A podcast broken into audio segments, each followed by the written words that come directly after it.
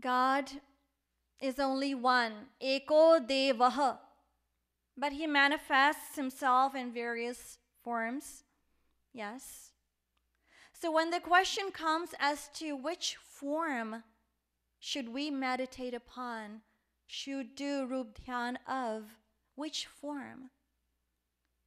Then why not choose the most pleasing form, which is the easiest in which to attach and engage and absorb the mind? Sri Krishna or Sri Radha Krishna are the most attractive and the most pleasing form for remembrance. Sri Krishna is distinguished as the fullest and the most perfect of all the manifestations of divinity. Krishna name means the one who is all attractive. He attracts everyone's heart by his all attractive divine form, his beautiful melodious flute, and his all attractive, heart captivating, and enticing divine leelas.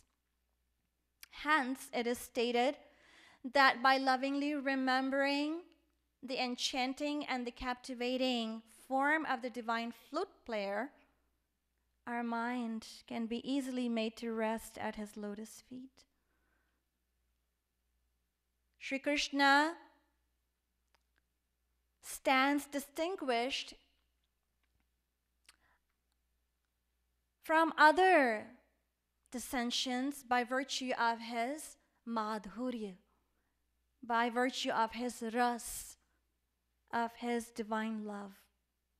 Now, it is entirely up to us as to which form of Sri Krishna we wish to remember, or rather, what relationship we wish to establish with Sri Krishna.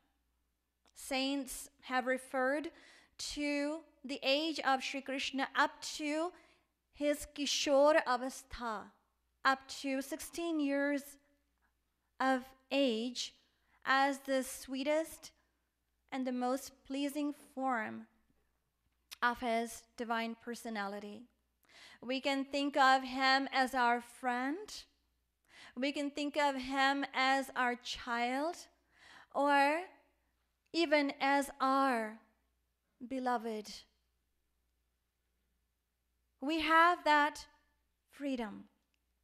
However, we must always bear in mind that our supreme goal, our goal, ultimate goal of our sadhana is to attain His divine love. Why? Because only after we purify our heart, we receive His divine love, then we attain our sadhya. Our sadhya is the eternal divine seva of Sri Radha Krishna. Jiver Swarup Hoy Krishner Nitya Das. Chaitanya Charitamrit.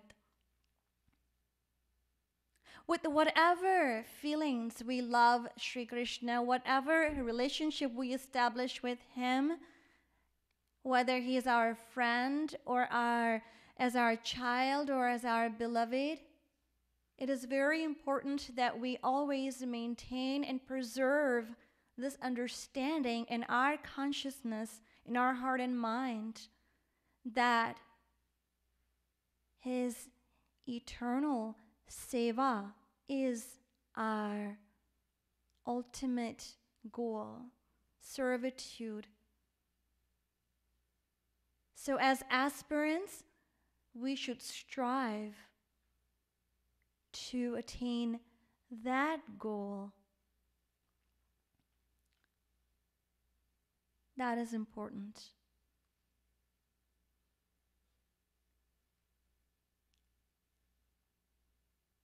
we should now think about some of the factors that have been described in Brahma Sutra